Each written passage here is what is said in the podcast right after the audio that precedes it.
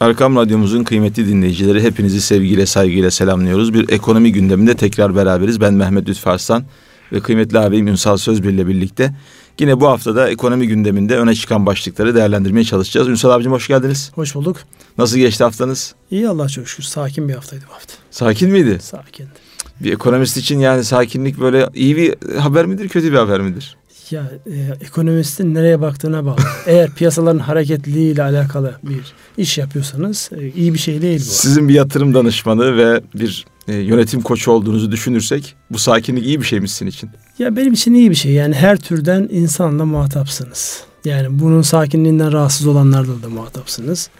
Sakinliğine hoşlananlarla da muhatapsınız. Malum bu hafta yine çokça haber var. Yani burada haber olmadığı anlamına gelmiyor. Çok haber var ama sakin bir hafta. Evet. Bu... Sebebi şu onu ben söyleyeyim. Şimdi normalde başka zamanlarda böyle dönemlerde piyasalar tepki verir. Piyasalar ne Fed'in faiz artırmasına tepki veriyor ne başka bir şeye tepki veriyor. Enteresan bir sakinlik var. Yani herkes acaba referanduma mı kilitlendi? Türkiye için olsa tamam da dünya da böyle. Allah Allah. Dünya da böyle. Yani baktığınızda dünyada da böyle yani çok sert hareketler yok. Ama negatifte değil enteresan olanı. Yani, bir iyimser bahar havası mı bir diyelim? Bir iyimser bir hava var. Ee, inşallah bu iyimser hava bizim de şu hayırlısıyla şu referandumdan sonra evetlisiyle hayırlısıyla e, ondan sonraki Lütfen süreçte... subliminal mesaj vermeyelim Ünsal abi. E, yok ben herhangi bir mesaj vermedim burada. evet.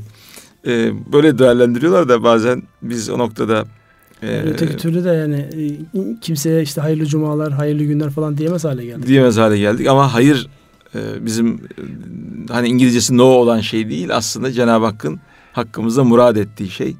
E, biz o anlamda hayrı Arapça ifadesiyle tamam. seviyoruz. Şimdi daha iyi oldu. Şimdi bu haftanın belki de en önemli başlıklarından bir tanesi Ünsal abi. Malum bu e, Amerika'ya uçan uçaklara kabinelerine kabinlerine getirilen yasaklamaydı. Artık elektronik aletlerin kabinlere sokulması özellikle bazı ülkelerden ki bunların arasında İstanbul'da var. E, böyle bir anda bu hava yolu taşımacılığını gündeme getirdi. Meselenin bir tarafında işte Türk Hava Yolları'nın yükselişini çekemeyenlerin bu bir komplosudur diyenler olduğu gibi diğer taraftan işte aslında bu Amerika'nın kendi terör algılamaları, tehditleri içerisinde e, bir e, efendim e, rutin uygulamadır. Çünkü e, elektronik aletlerin pillerine yerleştirilen bombalardan bahsediliyor. Bunlarla ilgili bir takım e, şeyler aldılar, uyarılar aldılar. Bu yüzden böyle bir şey yaptılar gibi böyle çok naif açıklamalar. Bu iki kutup arasında gidip gelen açıklamalar var. Şimdi biz nereye oturacağımızı burada konuşacağız. E, tabii meselenin şey boyutu var. E, bir gerçekten Türk Hava Yolları'nın son dönemde özellikle e, şimdi ben bakıyorum e, istatistiklere dünyanın en çok destinasyona uçan ülkesi. Yani yüzden fazla yere uçuyoruz. Bizden sonra gelen ülkenin hava yolun şirketinden neredeyse yüzde yirmi beş daha fazlayız yani. Yani daha fazla ülkeye uçuyoruz ve aradaki fark çok ciddi açılmış durumda. Şimdi böyle bir e, tabii yükseliş var. Bir diğer taraftan da e, tabii bu tartışmalar söz konusu olunca sosyal medyada da çok farklı rakamlar, tablolar, bildiriler yayınlanıyor. Bana en ilginç gelen bildirilerden bir tanesi dünyanın en büyük hava yolları olarak bilinen hava yolları Amerikan hava yolları. American Airlines, Delta Airlines, Southwest gibi böyle işte FedEx kargo taşımacılığı hı hı. yapan şirketler. Bunlardan siz bahsedeceksiniz zaten hangi e, bağlamda bunların büyük olduğunu ama bunlar toplu halde bir gazete ilanı verdiler. E, ve Trump'a açık mektup yazdılar. Dediler ki böyle böyle Sayın Başkan eğer gerekli önlemler almazsanız bizim bu Emirates'le e, işte Körfez Hava Yolları'ndan uçan e, hava yolları bizim oradaki e, ekmeğimizi elimizden alıyorlar tarzında. Böyle bir acil önlem çağrısı yaptılar ve akabinde de böyle bir şey geldi. E, daha doğrusu biz onu hiç dikkate almamıştık. Daha doğrusu gündeme de düşmedi. Ama böyle bir kabinle ilgili önlem alınınca zamanında Trump'a yazılan bu açık mektubun da aslında ne anlama gelebileceğine dair efendim bir e, şüphe uyanmış oldu. Bir ekmek kavgası var. Bu ekmek kavgasında bu kabin an, e, önlemi nereye oturuyor Ünsal abi? Ya şimdi uluslararası şeyler bakınca öğrencilik yıllarımız özellikle böyle uluslararası hadiseleri açıklarken kullanılan basit argümanları ya yok canım böyle de olmaz falan derdik. Ama iş dünyasının içerisine girince, yerlisini, yabancısını, iş dünyasındaki insanları ve kurumları tarayınca şunu çok net gördük ki işin içerisinde çıkar varsa, menfaat varsa çok basit gerekçeler yani bu da yapılmaz ki diyeceğiniz basit gerekçelerle hareket edildiğini gördük. Özellikle birbirlerine karşı o acımasız savaşlarda ki bunun en yakın örneği şeydir. İşte Apple'la Samsung arasındaki kavgadır yani. En ufak bir hatayı affetmiyorlar birbirlerini ezmek, yok etmek için. Evet milyonlarca dolarlık. Milyarlarca dolar. Milyarlarca dolarlık. Bir de mesela şeyde var. Ünsal abi mesela Almanya ile hani Deutsche Bank'ın e, tabiri caizse çanlı ot tıkandı yani neredeyse. Öyle bir ciddi operasyon oldu. Dolayısıyla bu tip böyle kapışmalar var ve devam edecektir. Şu an baktığımızda mesela Körfez ya da gelişmekte olan ülkelerle alakalı olay sadece hava yolları hadisesi değil. Ben çok net hatırlıyorum. Bundan 8-10 sene önce Dubai'deki liman işletmeciliği yapan Dubai Port Amerika'da bir liman almaya kalktı. Kıyamet koptu. Nasıl olur da Araplar gelir Amerika'nın en büyük limanını satın alır? Dolayısıyla bu tip hazımsızlıklar var. Özellikle Orta Doğu'ya yani onların ifadesiyle Orta Doğu'ya. Yoksa biz buradayız yani bizim ortamız falan yok. Bizim komşularımız var. Bizim de bulunduğumuz coğrafyadaki yükselişlere tahammül yok. Ama enteresandır. Mesela bugün bir haber vardı. Chicago borsasını Çinliler satın almış. Yani bir taraftan e, bizim gibi evet. ülkelere işte Orta Doğu'ya, Birleşik Arap Emirlikleri'ne, Suudi Arabistan'a bir taraftan ayar verirken öbür taraftan da başka bir güç de bir şekilde kendi varlığını hissettiriyor. Yani bu güçle alakalı bir hadise. Yani bunu olayı sadece ekonomik anlamda yükselenlerin, düşenlere değil, yani Amerikan sisteminde kendi menfaatlerini koruma noktasında çok hassaslar. Yani Amerikalıların bu anlamda biraz daha e, kıta Avrupa'sına göre milliyetçi olduğu söylenebilir. Kesinlikle. Yani çünkü Arapların İngiltere'de çok ciddi yatırımlar var. Takım alıyorlar. Hatta o süpermarketler olan fayetler vardı malum Hı-hı. işte. Yani orada bir sıkıntı prenses almaya kalkışınca iş oldu. iş biraz karıştı. O yüzden. O zamana kadar bir sıkıntı o yok. O zaman bir kadar bir sıkıntı yoktu. Prensesle e, yakın temasa geçince ondan sonraki şey değişti. Dolayısıyla evet. burada yani kendi e, kırmızı çizgilerine çok hassaslar.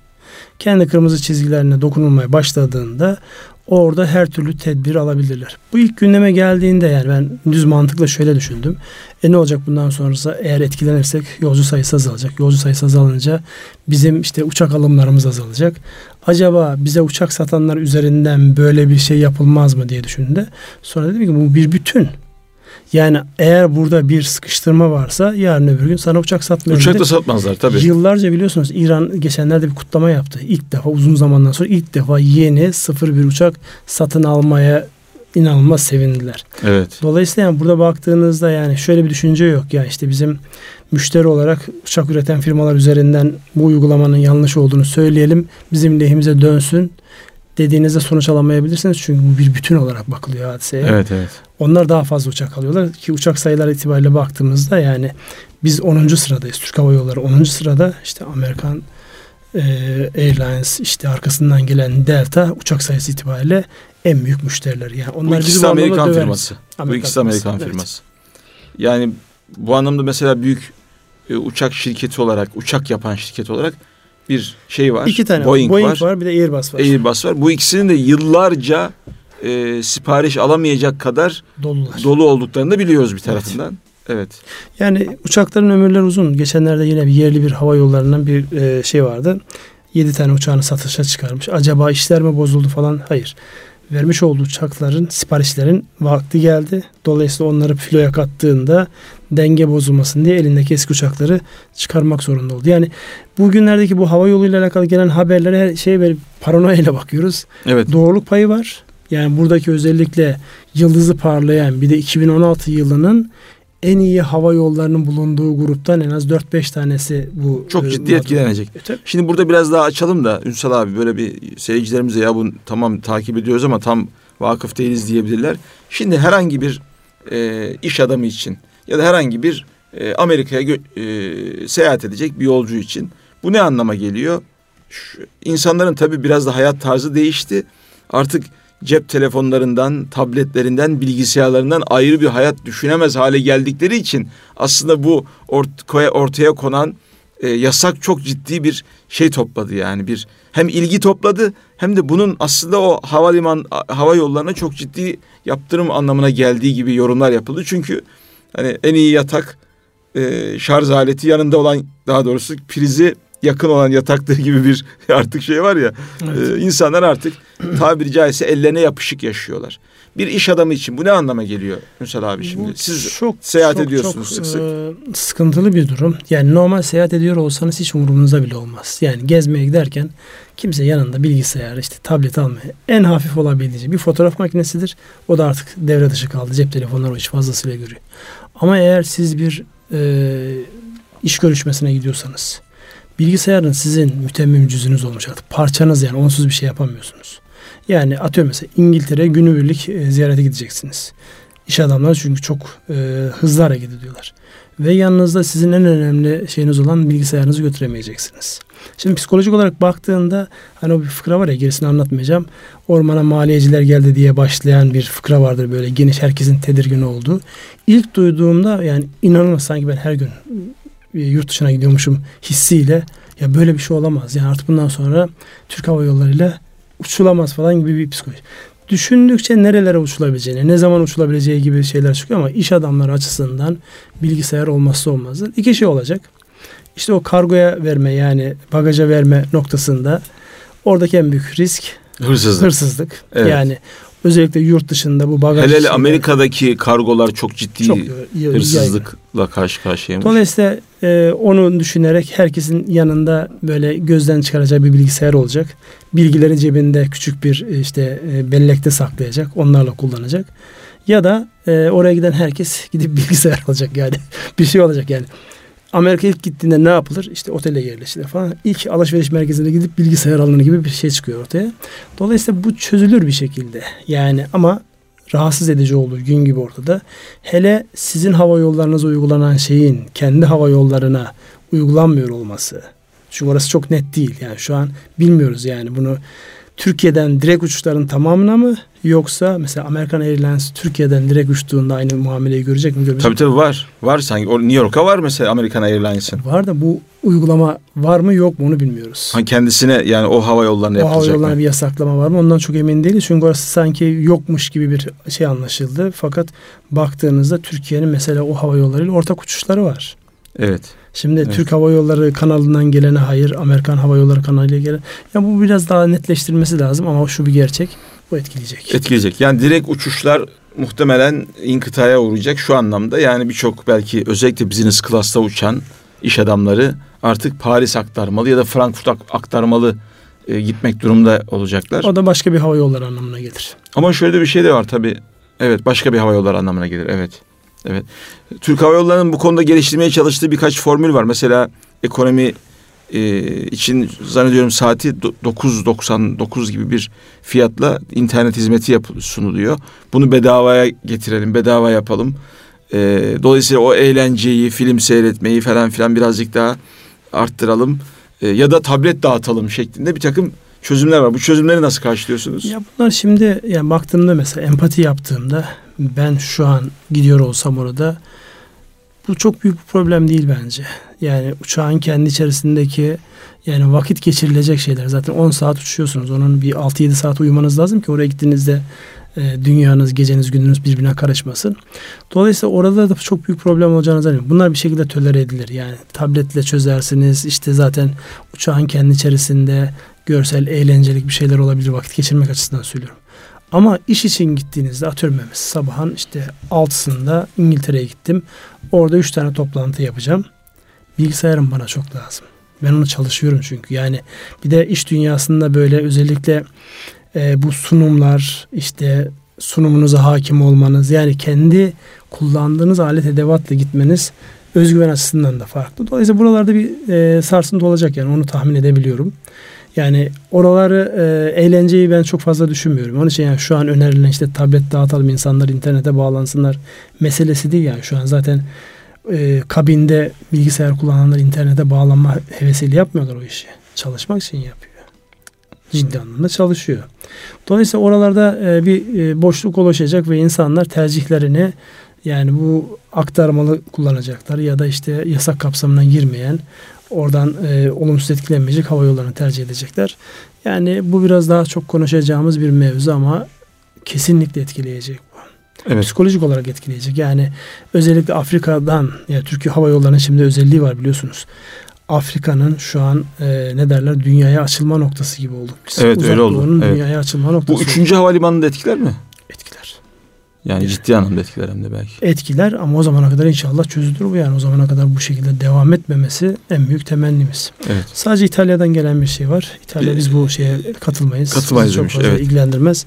Evet. De Kara Avrupa'sının diğer ülkeleri merakla İngiltere katıldı. Mesela ilginçtir. İngiltere e, Kara Avrupası ile bir alakası yok onların. Onlar Amerika ile beraber yani şey okumuştum o e, küresellikle alakalı bundan sonraki kim lider olur. İngiltere için biçilen şöyle bir şey vardı. Her zaman en kuvvetlinin yanında olur. Lider olmaz ama her zaman en kuvvetli yanındaki ikinci kişi olur. Son 10-15 yıldır da baktığımızda nerede bir hareket varsa en kuvvetlinin yanında yer alan ikinci ülke olarak yani stratejisini öyle belirlemiş. Çünkü o eskiden üzerinde güneş batmayan imparatorluktan küçücük bir e, ülkeye döndü fakat etkileri devam ediyor. Dolayısıyla Amerika'nın yanında hemen İngiltere'nin böyle bir şeye girmesi gayet normal. Yani e, inşallah bu bir şekilde anlaşılır. Akıllı bir noktaya oturur. Yoksa etkilenecek yani bu hadise. Bizim Türk Hava Yolları ile beraber etkilenecek olan e, en önemli hava yolları Emirates ile Katar Airways, Katar Airways, İttihat. İttihat. Ya bunlar Bunların kafa- büyüklüğüyle Türk Hava Yolları arasında nasıl bir kıyas yapabiliriz? Şimdi e, uçak sayısı filo açısından baktığımızda e, tabii Türk Hava Yolları onlardan hiç kıyaslamayacak kadar büyük. Sefer sayısı olarak sefer öyle. sayısı olarak yani bir de sadece sefer sayısı değil bir de işte o network'ü toplayabilme yani atıyorum mesela uzak doğuyu Afrika'yı topluyorsunuz işte İngiltere'ye Amerika'ya Kara Avrupa'sını açıyorsunuz. Dolayısıyla o hub dedikleri yani birleşim noktası, dağıtım noktası anlamına baktığınızda önemli bir gücün etkileneceği bir hadise olur. Diğerlerinin böyle bir şeyi yok. Yani bu kadar etkin değil. Yani daha önceden biliyorsunuz Dubai bu anlamda önemli bir üstü. Türkiye onu e, büyük ölçüde kendi üzerine aldı ve daha uzun mesafeli şeyler yapıyor. Buradan kim etkilenecek? İşte Dubai etkilenecek. Emirates onların. İşte hemen yanında Abu Dhabi var. İttihat onların. Ettihat ya da onların ifadesiyle. Öbür tarafta son dönemin yani her anlamda parlayan yıldız olan Katar Airways o etkilenecek Katar Hava Yolları. Bunların hepsi bizim gibi fazlasıyla etkilenecek yapılar. Bunların özelliğine özellikle son 3-4 yıldır Türk Hava Yolları da dahil olmak üzere dünyanın en iyi hava yolları bunlar. Yani birinciliği birbirine paslaşıyorlar. Yani bazen işte Emirates oluyor, işte Katar oluyor, Türk Hava Yolları oluyor, İttihat oluyor. Şimdi çok önemli oyuncuları bir şekilde siz oyun dışı bırakıyorsunuz. Yani çok ciddi evet bir bu has, hakikaten e, oyun yani bir satranç oyunundaki çok ilginç bir hamle. E, bundan sonraki adımların nasıl geleceği gerçekten e, il, merakla bekleniyor. Şimdi bir e, Körfez'deki hava yollarından bir tanesi hemen bir böyle bir broşür yayınlamış. O broşürde işte e, bir saat boyunca hangi filmi izleyeceğini e, takip et. Sonra işte eski zamanlardaki gibi yanındakinle konuşmaya çalış gibi böyle bir takım öneriler sıralamış. Yani bu çözüm gelir. Yani hani kötü komşu insan ev sahibi yapar ya. evet. Yani ortaya konan bu şey sadece mesela Türkiye yönelik olsaydı oturup bizim bir şeyler düşünmemiz icap ederdi. Mısır ya. Yani Mısır şu an yani Batı'nın Doğu'nun gözdesi bir ülke yani. Yani bütün o demokrasi demokrasi diye bağırıp da sonra ortaya çıkan yapı. bir de ehlileştirilmiş bir son dönemde. Kesinlikle ehlileştirilmiş. Hemen yandaki komşusuyla olan ilişkileri be- belli. O bile aynı kapsama alındıktan sonra burada diyorsun yani bizim tek başımıza o bilişsel çarpıtmalar diye bir konuyu konuşmuştuk hatırlar Evet, mısın? evet, evet. Kişiselleştirme hadisesi. Evet bu yapılan bir harekettir. Payımıza düşene bakalım. Ama sadece bize yönelik yapılıyor deyip de bunun üzerinde oturup böyle efsaneler oluşturmanın bir Evet anlamı yok. komplo teorilerine girmeye gerek yok Burada başka fazla. bir şey var yani. Evet evet. Ee, dünyaya şu an ayar vereceğini düşünen bir ülkenin ve onun yançısının bu ayar verirken ki aldıkları kararların yansımaları bize dokunuyor. Biz ne yaparız sorusunu. Yani bu, bu saatten sonra niye oldu diye sormanın bir anlamı yok. Buna karşı Ne biz hangi adım atacağız? Aynen. ne yaparsak aynen. biz bunu en az hasarla atlatırız sorusuyla yürüyeceğiz başka çaresi. Ben doğrusu bu noktada da gerçekten Türk Hava Yolları'nın ki bu zamana kadar en büyük efendim atır, yatırımları yapmış, birçok destinasyona uçma becerisi göstermiş. Hakikaten gerek e, kabin hizmet açısından gerekse e, diğer hizmetler açısından dünyada kendini böyle saydırmış reklam harcamalar açısından da böyle birinci sınıf bir havayolu intibasını vermeyi başarmış bir havayolu yönetiminin bu hamleye karşı böyle güzel hamleler geliştireceğini doğrusu düşünüyorum. Fakat burada benim dikkatimi çeken bir şey oldu Ünsal abi. Yani nasıl böyle bir elektronik aletlere, laptoplara, tabletlere bağlı hayatlarımız olmuş. Yani bir anda ya bu hava yollarını çökertir şeklinde evet, özellikle aldı. iş adamları içeri çerçevesinde böyle bir düşünceye hemen kapılır olduk. Yani ya kitap oku kardeşim. Yok o cepte o bilgisayarsız olmaz. E, aşağı ver. Yok onu da çaldıracağımdan korkarım. Dolayısıyla uçmam daha iyi. bu noktaya gelmiş insanlar yani. Ya o da bir müddet sonra e, aşılacak bir mevzu. Yani onun da ilk algısı inan ki kötü yani. Diyorum ya ben yakın zamanda böyle bir yurt dışı planladım falan yok ama sanki yarın hemen uçacakmışım da o uçuşta önüme ne engeller çıkıyor. O psikoloji kötü bir psikoloji. Fakat o da aşılıyor. Ondan bir şekilde geçilecek. Burada önemli olan yani o dediğin şey çok önemli. Bu bağımlılık ne zaman oluştu? Tedaviye muhtaç hale gelmiş bir bağımlılığımız Hepimiz teknoloji var. bağımlılığına sahip hakikaten yani. yani. telefona cebimizdeki telefona kaç saniyede bir bakıyoruz. Dakika demiyorum artık saat demiyorum. Kaç saniyede bir bakıyoruz. Ve bir müddet sonra şunu fark ediyorum ben. Mesela bazı mesajlar geliyor. Yani artık o bakmayı bakmış olmak için yaptığın için görmüyorsun. Körlük de başlıyor. Yani ne mesaj geldi o kadar yoğun bir haber, o kadar yoğun bir işte ikili mesajlaşma var ki bir müddet sonra gelen mesajları da görmez hale geliyorsun. O da başka bir e, arıza. Bence insanların oturup bunu düşünmesi lazım. Yani hani bazen şeyler yaparlar terapilerde. Elektriksiz, teknolojinin hiç olmadığı ortamlarda bunu işte e, genellikle Amerikalılar biraz Budizm merakından dolayı çokça yaparlar. Ya da işte Türkiye'de de başladı. Amerika'ya gidip Kızılderili çadırlarında kalıyorlar. Allah akıl fikir versin. Hakikaten ya. Allah akıl Neyse, fikir versin. Orada farklı bir şey var. Özü yakalamak diye e, ifade ediyorlar. Sen biliyorum bu konudaki itirazlarını. Dolayısıyla yani orada diyor ki biz işte ya ne kadar zaman bolmuş meğer. Ne kadar kıymetliymiş. Tabii yani bunu, bunu anlamak için ona mı gitmek bunu, lazım? Amerika'ya mı gitmek lazım bunu anlamak için yani, e, yani gerçekten. Buraya çünkü bir Hintli bir böyle yogi gelmişti. Bir ara onun ayaklarını yıkadılar burada. Allı pallı, allı şanlı böyle e, normalde odasına randevu bile alamayacağın beyaz, e, zengin, patron böyle hakikaten e, şaşasından, deptebesinden yani yanında duramayacağın insanlar gittiler o affedersiniz e, yoginin ayaklarını yıkadılar yani Şimdi bu arınmak hocam, adına. Lütfü hocam bir şey söyleyeceğim buna e, şey, bazen bunu gündeme getiriyorum. Çok önemli konumdaki profesyoneller yani iş adamları deyip yani adam aileden gelmiştir. Çok önemli profesyonellerin müneccimleri var. Bunlar müneccimlere sormadan o gün hiçbir işlem yapmıyorlar. Yani Hayda. Diyor ki, Şimdi ne diyorsun senin, abi? Bu kadar istatistikten bahsediyoruz, rakamdan bahsediyoruz. İşte ama yani, ins- insani boyut Allah encamımızı hayır eylesin diye dua ederler diye eskiler. Ondan mı amel ediyor bunlar acaba? Encam nucum demek biliyorsunuz. Yıldızlar demek yani. Evet. Şimdi buraya baktığımızda yani çok enteresan bir şey. İnsan bu işte. Yani insan oldu kendini iyi hissedebilmek Hakikaten için ya, ilginç. yaslanacağı yerler alıyor. Kimisi işte namaz kılıyor, kimisi dua ediyor, kimisi işte e, meditasyon yapıyor, kimisi yoga yapıyor insan olmanın en önemli yansıması bu. Ne kadar rakamlarla da uğraşsanız, ne kadar teknolojiyle de uğraşsanız özünde insansınız. Sevmeye, korkmaya, endişelenmeye. Hepimizin iliklerimize kadar hissettiğimiz duygular bunlar. Yaşıyoruz yani. Evet. Dolayısıyla şöyle bitirelim abi bu ilk ilk yarıyı. Bu kabin yasağını konuştuk. Kabinlere Hı-hı. elektronik aletlerin yas sokulması meselesi. Bu tabii onların e, yıldızlarını düşürür. Bizim yıldızımızı da yükseltir inşallah. İnşallah. İnşallah yani e, Sadi Şirazi'nin sözü var ya işte bir damla kan ve binlerce endişe diyor ya. Evet, evet. İnsanoğlunun endişesi bitmiyor. Hakikaten yani ya, biri bitiyor yani. birisi başlıyor. Evet, evet, evet. E, sıkıntılar bitiyor bolluk batmaya başlıyor. Evet. bolluk bitiyor işte ötekisi e, kendine gösteriyor. Onun için yani insanoğlu endişelerle boğuşmaya devam edecek. Evet biz de bunları konuşmaya devam edeceğiz. Bir ara verdikten sonra efendim. Ekonomi gündeminde tekrar beraberiz kıymetli dinleyicilerimiz. Ben Mehmet Lütfü Arslan ve ağabeyim Ünsal Sözbir ile birlikte her hafta Cuma günleri 19'da e, burada e, ekonomi e, basınında öne çıkan başlıkları, kendi ekonomik gündemlerimizi konuşmaya devam ediyoruz. E, ilk bölümde bu kabinlere getirilen yasak e, uçuşlarda özellikle belli bazı ülkelere Amerika ve e, Avrupa'nın be, belli bazı ülkelerine e, yapılan yasakları konuştuk.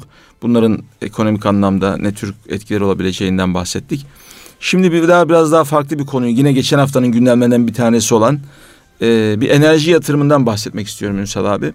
e, Enerji ve Tabi Kaynaklar Bakanı Berat Albayrak e, bir açıklama yaptı ve Konya'nın Karapınar ilçesinde yapılması planlanan e, güneş enerji santrali ile ilgili bir gelişmeden bahsetti. İhale yapıldı. Evet, ihale yapıldı. Tam bin megawattlık bir güneş enerji santrali kurulacak. Şimdi insan şaşırıyor gerçekten. Bin megawatt 1 7 nokta milyar kilowatt saat elektrik üretecek ve 600 binden fazla evin elektriğini karşılayacak. Çok da ilginç bir yatırım. Yani 1 milyar doların üzerinde bir yatırım yani. 1.3 milyar dolar. Evet az az para değil. Dolayısıyla şimdi ben bu e, enerjinin aslında bir adı var. Yenilenebilir enerji diye. Bir kere bu enerjinin hani fosil enerji ondan sonra yenilenebilir enerji ayrımını bir kere bir yapalım. Ne demek bunlar? Bir de son dönemde buna yönelik ilgi nereden kaynaklanıyor? Yenilenebilir enerji niye böyle bir e, ilgi doğdu? E, enerji yenilenebilir olunca insan şöyle bir şey de aklına geliyor. Demek ki yani bir e, bu şey gibi değil hani kömürü yaktın gitti bitti. Ondan sonra bir daha kömür bulamazsan e, soğukta kalacaksın. Halbuki yenilenebilir enerji işte güneş enerjisi gibi sürekli efendim bir e, ya da rüzgar ya da işte bir takım dalgalardan enerji elde etmek gibi bir takım seçenekler var. Bu nasıl bir e, şeye yere doğru gidiyor enerji meselesi? Şimdi bu enerji tabii insanların ihtiyaçları arttıkça, konfor arttıkça ki şu an daha dünyanın önemli bir kısmında elektrik enerjisi yok yani. Afrika'ya baktığınızda hala işte yüzde altılarda yüzde yedilerde. Ya daha dünyanın enerji ihtiyacı ile alakalı her geçen gün bu büyüyor. Ya bizde de öyle değil mi artık? Elimizde şeylerle dolaşıyoruz. Ee, işte adaptörlerle dolaşıyoruz. Bir priz bulsak da hemen elimizdeki alet edevatı bir şey yapsak az önceki kabin meselesinde de önümüze gelen evet. cihazlarla alakalı. Onun haricinde tabii yaşam konforumuz var. İşte evdeki dolaplar, buzdolapları, televizyonlar ve diğer elektronik aletler. Şimdi bu söylemesi bile zor olan yenilenebilir enerji bazen yenilebilir enerji gibi yeni, yeni, yenilebilir. enerjinin yenilmesi evet. mümkün müdür diye. Şimdi bu fosil e, yakıtlarla başlayan işte e, petrolle, kömürle başlayan bu süreç artık özellikle çevreyi kirletmesi, onların e, verdiği hasarların dünyadaki etkileri düşünün. İşte karbon salınımı diye e, tabir edilen dünyanın işte atmosferin bozulması, işte bizim soluduğumuz havanın bozulmasına kadar ya da işte ozon tabakasının yırtılmasına kadar birçok problemi beraberinde getirince daha az hasar veren yani sıfır değil tabi onlar nasıl daha az hasar veren ve yenilenebilir, bulunduğu yerde üretilebilen enerjiler var. Nedir bunlar? İşte az önce siz saydınız işte güneş var, rüzgar var. Jeotermal buraya sayılıyor ama ne kadar yenilenebilir konusu o tartışılır. Çünkü netice itibariyle bir rezerve dayalı. Fakat karbon salınımı ve etkiler açısından baktığımızda diğerleriyle kıyaslanmayacak kadar temiz bir enerji. Hmm. Şimdi biyoyakıt diye bir şey var biyoyakıt var. Onun Hidrol haricinde var. işte e, bu dalgalardan özellikle yani bu gelgit hadisesinde mesela bizim boğazın altına bir şey kurulabilir. Enerji sistemi kurulabilir. Çünkü ciddi akıntılar var orada. Hmm. Dalgalardan. Şu an bilim adamları akla ziyan her şeyi çalışıyorlar. akla ziyan. enerji üretilen her şey. Ben Avrupa'da şeyi gördüm. Sulama kanallarına şeyler koymuşlar. Ee, enerji, enerji üretme türbinleri kurmuşlar. Küçücük küçücük şeylerle. Ne yapıyorsunuz dedik. Yani dedik ya buradan su akmıyor mu? Netice itibariyle bu sulama esnasındaki akan suyu biz enerji olarak değerlendiriyoruz. Bu anlamda baktığımızda yani bizim daha gideceğimiz çok yol var. E, şu an e, özellikle e, baktığımızda Türkiye'deki enerji üretimine baktığımızda bizde olmayan bir kaynağa çok endeksliyiz. Hangisi o doğalgaz. Bir ara yüzde 45 yüzde 50'lere kadar ulaşmıştı. Evet, evet, evet. Doğalgazdan e, elektrik üretimi. E, şu an yüzde 32'ler 33'lere düşmüş vaziyette yani şu an son yayınlanan verilere baktığımızda. Burada dışa bir, bağımlılığı da art, e, devam ettiren bir şey yani. Evet. Ama hocam o öyle sıkıntılı şeyler oldu ki yani sanki Türkiye bundan sonraki süreçte hep doğalgazdan elektrik üretecekmiş gibi inanılmaz yatırımlar yapıldı. Ve şu Hı. an Türkiye'de atıl kapasite nedir diye baktığınızda ya da boşa gitmiş yatırımlar ne diye baktığınızda 10 sene önce çok cazip olan doğalgaz çevrim santralleri şu an hepsi boşta bekliyor çünkü çok pahalı bir kaynak haline geldi. Hmm. Yani oradan ürettiğiniz enerji şu an piyasa fiyatlarıyla karşılaştığınızda satamayacağınız enerji. Dolayısıyla kimse üretmiyor. Yatırımlar yapıldı. O paralar gömüldü bekliyor. Yazık olmuş. Evet. Onun ama bir özelliği var. Doğalgaz işte kömür ya da işte büyük barajlardan üretilen hidroelektrik enerjisinin elektriğin şöyle bir avantajı var. Bunlara stabil enerji deniyor. Bunlar da ne üreteceğinizi, ne elde edeceğinizi biliyorsunuz. Nükleer de böyle. Depolanabilir mi de bunlar? Depo, depolanabilir değil. Yani atıyorum ne kadar yakarsam, ne kadar su geçirirsem, ne kadar doğal gaz kullanırsam, ne kadar enerji ederim diye bir stabilite var orada. İşte bu öngörülebilir olduğu için ekonomik de olmuş oluyor değil mi aynı zamanda? Yani ekonominin en azından e, bağlamında değerlendirilebilecek bir şey yani. Bu yenilenebilir enerjideki o zikzaklar mesela ne kadar rüzgar eseceğini bilemezsiniz. Evet, evet. Güneşin yani istediğiniz açıda ne kadar yakalayabileceğinizi tahmin edersiniz ama onu yüzde yüz bilebilme şansınız yok. Dolayısıyla bunlar e, stabil olmayan enerji. Yani zaten buradaki beceri de e, bugünlerde medyaya işte bu 1000 megawattla alakalı yapılan değerlendirmeler şöyle bir şey çıktı ortaya. Ya bu kadar stabil olmayan bir enerjiyi üretip hangi iletim hattıyla nereye göndereceksiniz? Şimdi herkes bizde genellikle böyle bir negatife bakma hadisesi var ya. Evet. Öncelikli olarak bunun bir pozitif tarafına bakalım. Yeni teknolojide var olan bir kaynağı kullanabilecek bir imkan çıkıyor ortaya. Kazanım mıdır Türkiye açısından? Evet kazanımdır. Yer niye Konya Karapınar? Konya Karapınar çölleşmeye yakın en yakın toprak şey olduğu için ve yıllardır ben bilirim mesela Almanlar orada çok ciddi enerji ölçümleri yaparlar. Yani Burada mesela bizde Van'dan başlayan İzmir'de biten bir hat vardır. Güneşin en iyi açıdan alındığı bir hattır orası. Dolayısıyla yani eğer siz güneş enerjisiyle alakalı yatırım yapacaksanız o bant üzerinde bir yerlere yapmanız gerekir. Neye ihtiyacınız var? Bu ürettiğiniz enerjiyi nasıl ileteceğinize ihtiyacınız var. Onun için iletim hatlarının var olması, evet. yeterince kapasitesine uygun olması lazım. İletim hatlarının başında ne var? Trafo var. O trafoda da sizin o enerjiyi yüklediğinizde dengeyi bozmayacağınız başka stabil enerji kaynaklarının olması lazım. Dolayısıyla tek başına işte orada 1000 megawattlık güneş enerjisi ya da işte şu kadar megawattlık rüzgar enerjisi yetmiyor. Yani o ekosisteme uydurmak gerekiyor aslında. Dolayısıyla yani önümüzdeki dönemde muhtemelen o bölgede çalışmaların var olduğunu biliyorum. İşte e, kömürden elde edilen enerjiyle alakalı yani dengeyi sağlayacak başka elektrik üretecek, enerji üretecek kaynaklar kullanacaktır. Bunlar iyi mi? Bir teknolojisini biz üretirsek çok iyi. Yani şu fotovoltaik dediğimiz güneş enerjisinin yani güneşin elektriğe dönüştürüleceği süreçteki kullanılacak alet edevatı biz üretebilirsek, o teknolojiyi, yazılımı, donanımı biz üretebilirsek müthiş bir şey olur. Bu da ancak şu şekilde oluyor. Önce alıyorsunuz, sonra onu taklitle başlıyorsunuz. Daha sonra da e, uygulamasını geçiyoruz. Nükleerde de benzer bir yöntem vardı hatırlarsan. İlk işte Ruslarla başlandı. Niye Ruslarla? O dönemde Ruslar uygundu. Amaç ne burada? Bir beceri kazanabilmek. Evet. Ne kadar çok mühendisinize bunu öğretebilirseniz ikinciyi değil belki üçüncüyü kendiniz yapabilirsiniz. Dolayısıyla bunlar önemli şeyler. İnşallah önümüzdeki dönemde güneş enerjisiyle alakalı o üretimi sağlayacak ki şu an Türkiye'de onun yatırımları başladı. O panellerin üretimi Türkiye'de olursa süper olur. Evet. Şimdi e, 2015 yılı itibariyle dünya üzerinde üretilen enerjinin neredeyse dörtte biri yenilenebilir enerji kaynaklarından elde ediliyor. Türkiye bu anlamda nerelerde Ünsal abi? Yani ben e, güneş enerjisinden daha evvel rüzgar santrallerine bayağı bir yatırım yapıldığını biliyorum. Siz de o noktada bazen o sektörde bulundunuz. Evet. Biliyorsunuz. Üç yıl kadar o türbünler falan. E, onları Henüz da... daha çok cılız. Yani Türkiye'de baktığımızda akarsuları şey olarak düşünebilirsek, yenilenebilir enerji düşüne, diye düşünebilirsek yani çünkü baraj yapmıyorsunuz. Yani şey üzerinden. HES'ler değil mi onlar? HES hidroelektrik HES'ler, santraller. Ama burada şey yok yani baraj yok. Yani e, küçük rezervuarları var. Oradan yani bir yükseltiden düşürerek enerji üretiyorsunuz. Burada da aynı şeydeki gibi yani stabil bir enerji yok orada. Çünkü atıyorum siz hesap yaptınız saniyede işte 3 e, metreküp su geçecek diye hesapladınız. Yağmur yağmadı, kar yağmadı. Sizin o saniyede 3 metreküp ya da 9 metreküp diye geçecek diye düşündüğünüz şey değişebilir. Dolayısıyla bu da stabil bir enerji değil. Kaynağı ne? Kaynağı Allah'ın yeryüzüne e, yağdırdığı nimetleri. Bunlar da aynı çerçevede değerlendirildiğinde yani yenilenebilir enerji çerçevesinde değerlendirdiğimizde şöyle baktığımızda yaklaşık yüzde dokuz on onlar var. Akarsulardan elde edilenler var. Yüzde yedi, yedi buçuk seviyesinde şu an yatırımlar devam ediyor. Topladığımızda bunu sekize yuvarlarsak ne, yap, ne yapar? On sekiz yapar.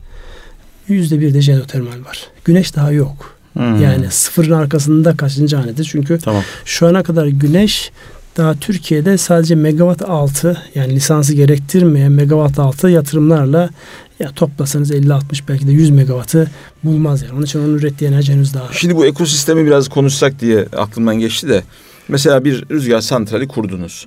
Bunun için bir kere izin almanız gerekiyor değil mi? Çok ciddi izinler var orada. Evet.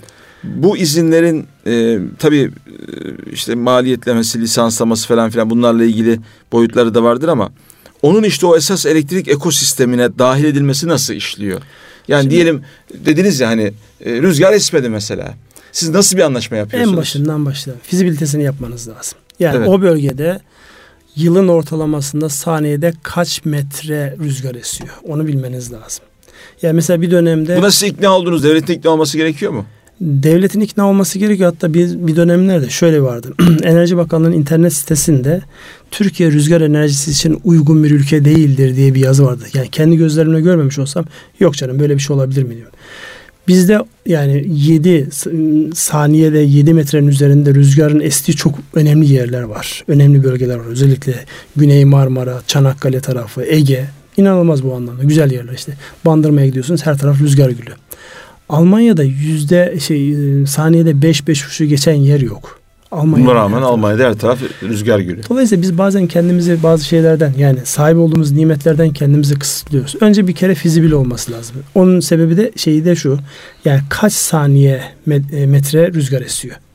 Bu makulse siz sürecinizi başlıyorsunuz. Lisanslama süreci var. O çok uzun bir süreçtir. Eskiden lisans alıyordunuz ondan sonra yürüdünüz. Şimdi ön lisanslama değil mevzuatta bir değişiklikler oldu. Dolayısıyla bir kere bunu yapabilmeniz için bir yatırımcı, daha doğrusu finansör bulmanız lazım. Yani tek başına siz yetmiyorsunuz. Bankaları ikna etmeniz gerekiyor. Bankaların buna ikna olması lazım. Bu projenin kendi kendini ödeyebileceğine dair bankaları ikna etmeniz lazım. Yani ortalama bir şey söyleseniz Ünsal abi ne kadar e, bir rüzgar tribünün maliyeti? Şimdi, Şimdi sektörde bulundunuz diye eğer tabii ekonomik sır değilse söylemeyin yok, tabii Yok ekonomik sır değil ama yani bir e, şey bir komik şey anlatayım. Biz bankacılık yaptığımız Zaten bir fıkra sözünüz var öyle bir, hemen dokundunuz geçtiniz ormandaki maliyeciler diye.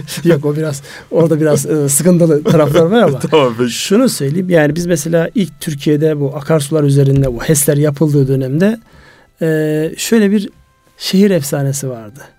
Bir megawatt bir milyon dolar diye. Valla ben 1 megawattın 1 milyon dolar olduğunu hiç görmedim. Hı hı. Çünkü bu yani daha önceki DS... Ya bu maliyet mi satış mı? Maliyet. Yani, yani 1 megawattlık hidroelektrik santrali kurabilmek için 1 milyon dolar maliyetiniz olacak. Ama ben hiç böyle bir rakam görmedim. 3'ü gördüm, 5'i gördüm ama biri hiç görmedim. Çünkü burada. Burada 1.3 değil mi bu Karapınar'da? 1000 Or, megawatt orada 1.1 milyar dolar. Şu anki megawatt altı şeylere göre aslında o yüksek bile. Yüksek değil mi? Evet. Yüksek bile ama orada anladığım kadarıyla trafolar değişecek, iletim hatları değişecek. Yani orada Bayağı başka maliyetler var. var. Tabii. Evet. O sadece işte şey panellerin e, kurulup enerjinin üretilmesi değil. Yani benim bildiğim kadarıyla değil. Şimdi rüzgarda da yani e, teknoloji hızla değişiyor. Ama ortalama 1 megawattın yaklaşık 1.2-1.3 milyon euro. Burada dolar değil euro. Hmm. Çünkü şu an özellikle bizim rüzgar santralleriyle alakalı kurduğumuz yapılar Avrupa menşeli işte Almanya var, Danimarka var, İspanya var. Oralardan geliyor. Dolayısıyla yani sadece kurulumun maliyeti bu. Onun haricinde sizin iletim hatlarınız var. Çünkü bulunduğunuz yer trafoya uzak olabilir. 5 kilometrede olabilir. 30 kilometrede 50 kilometrede. Bunlar hep maliyeti artıran unsurlar. Dolayısıyla burada kurulduğunuz yer fizibiliteyi yaparken en önemli şeylerden bir tanesi yüksek oldukları için kuş göç yolu üzerinde olmaması lazım. Evet. Yani evet. göçmen kuşların geçtiği yerse ki bazı yerlerde maalesef şeyi görüyoruz. Mesela gidip baktığınızda bu rüzgar güllerin etrafı ölü kuşlarla dolu. Niye? Yani kuşlar yolu bilmiyor değil. Muhtemelen yanlış yerlere kurulmuş şeyler. Yani görüyorsunuz öyle patır patır ölmüş kuşları görüyorsunuz. O da, o da sıkıntılı bir şey. Dolayısıyla burada evet. yani sadece işte biz enerji üretelim diye rüzgar güllerini oraya dikmek yetmiyor tabiatın dengesini bozmamanız. Ki bununla alakalı da önümüzdeki dönemde farklı şeyler gelecek. Mesela Almanya'daki bir dava vardı bizim bu yatırımları yaptığımızda. O hep o örnek verilirdi. Uzaktaki bir rüzgar gülünün pervanesinin sürekli kendi evinin üzerine gölge düşmesinden dolayı her dönüşte evin üzerine gölge düşüyor. Psikolojim bozuluyor diye mahkemeye vermiş ve mahkemeyi kazanmıştı. evet güzel. Şimdi şu an yaşanan ne? Evet rüzgar enerjisi önemli. Fakat bu rüzgar enerjisi üretmek için kullanılan o pervanelerin oluşturduğu basınçtan dolayı işte kalp hastalıkları, bazı farklı sıkıntılar. Yani her teknoloji, her kolaylık arkasından başka bir sıkıntıyı getiriyor. Bir dönem baraj gölleri çok şeydi, popülerdi. Her tarafa baraj gölleri. Ya iklimimiz değişti, artık yağmur yağıyor işte buranın nemi arttı, ast, astım hastalığı başladı falan filan tarzında. Bir de HES'lerle ilgili böyle bir şey vardı bir dönem. Benim memleketime kar yağmaz oldu ya. Kars Ardahan düşündüğümde Evet, evet. yani eskiden 3 metre 4 metre kar vardı. Bazı yıllar doğru düz kar yağmıyor. Sanki İstanbul gibi. Bu HES'lerle ilgili de yalnız ciddi bir şey oldu. Biraz orada hani ideolojik de bir takım şeyler oldu. Ee, O ayrı. Karadeniz'de yaşananlar ayrı. Yani Karadeniz'de yaşananların tabii bir kısmı haklılık payı var. Gerçekten çok böyle vahşi bir şekilde hani o kapitalizmin vahşi tarafını görüyorsunuz. Yani insanlar acımasız bir şekilde dikkat etmeden yapıyorlar ama bir kısmı da tabii ideolojik sebeplerle engellendiği de vaki. Evet. Ee, bu tabii yenilenebilir enerjinin en önemli belki avantajı bu emisyon üretmiyor olmış, olması değil mi? Daha düşük emisyon üretiyor. Daha Yani düşük Üretmiyor emisyon. demeyelim. Orada Öyle da, mi? Orada da itibariyle bir karbon ayak izi var yani sıfır değil. Hmm. Ama diğer fosil yakıtlarla karşılaştırdığınızda ciddi bir avantaj var. Mesela e, 2016'da 7 ile 11 Mayıs tarihleri arasında Portekiz sadece güneş, rüzgar ve hidroelektrik santrallerinde üretilen enerjiyi kullanarak 4 gün boyunca sıfır emisyon üretmiş. Ya böyle bir tespit var. Ama tabii dediğiniz gibi e, en az diyelim. En az Evet. diyeyim, orada sıfır demek yani. En Danimarka bu, bu nokta bir, bir numara mı? Danimarka e, sebebi o şeydeki açık deniz yani offshore e, enerji üretimi noktasında Danimarka'nın enteresan bir şey var. Yani o Kuzey Denizi'nde hem Nederland Norveç'i, yani denizaltı. denizin üzerine kurduğu devasa. Mesela burada görmüş olduğunuz o rüzgar türbinleri 2 megawatt, 3 megawatt civarında ortalaması. Ama orada 8 megawatt, 10 megawattlık devasa yani her kurulan şeyin ürettiği enerji daha fazla. Dolayısıyla Danimarka bu anlamda hem teknolojik olarak iyiler. Yani dünyaca ünlü markaları var bu anlamda.